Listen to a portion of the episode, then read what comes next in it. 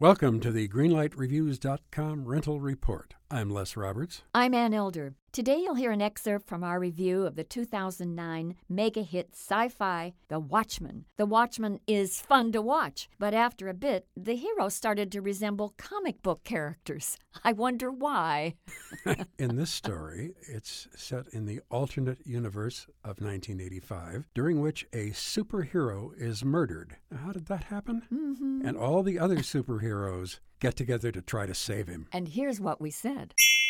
You know, Les, there's a big problem with the screenwriting, and that is that they have attempted to be extremely loyal to this graphic novel, The Watchmen. But sometimes the kind of dialogue that's handled in a comic novel is better read than said. And that happens to be the truth here with Watchmen. And I think that that's what does the movie in. I think everything does the movie in. There is absolutely nothing in the film Mhm. that could make me like it even a little tiny bit. I was looking forward to the special effects. They look like the 50s. Films like Revenge of the Creature or The Creature from the Black Lagoon. I agree with you. really, really tacky, cheesy, terrible. So I'm giving it a red light. Okay, well, based on the pretentious writing and those cheesy special effects and a meandering, disorganized storyline, I'm going to have to give The Watchmen a red light as well, Les. Two red lights for Watchmen.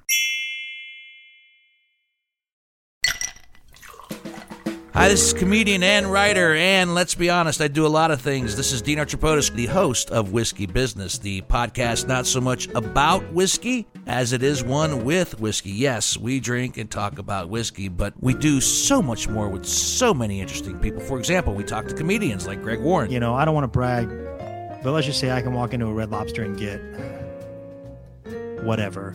You know, I think the pause right there is probably more important than the word. Amazing athletes like boxing champion Buster Douglas. When a fighter's down and he's looking for his mouthpiece instead of trying to get up. That's when I knew it was over. Yeah, right? And yes, Bigfoot chasers. Do you believe in Bigfoot? And if so, does he really eat beef jerky? The Bigfoot thing is people have seen these, and, and I've seen a lot of compelling evidence about it. It's Whiskey Business with Dino Tripodis. Join us for what we call a good conversation with a good pour. You really can't ask for much more than that, can you, people? Check us out at whiskeybusinesspod.com, a proud member of the Evergreen Podcast Network.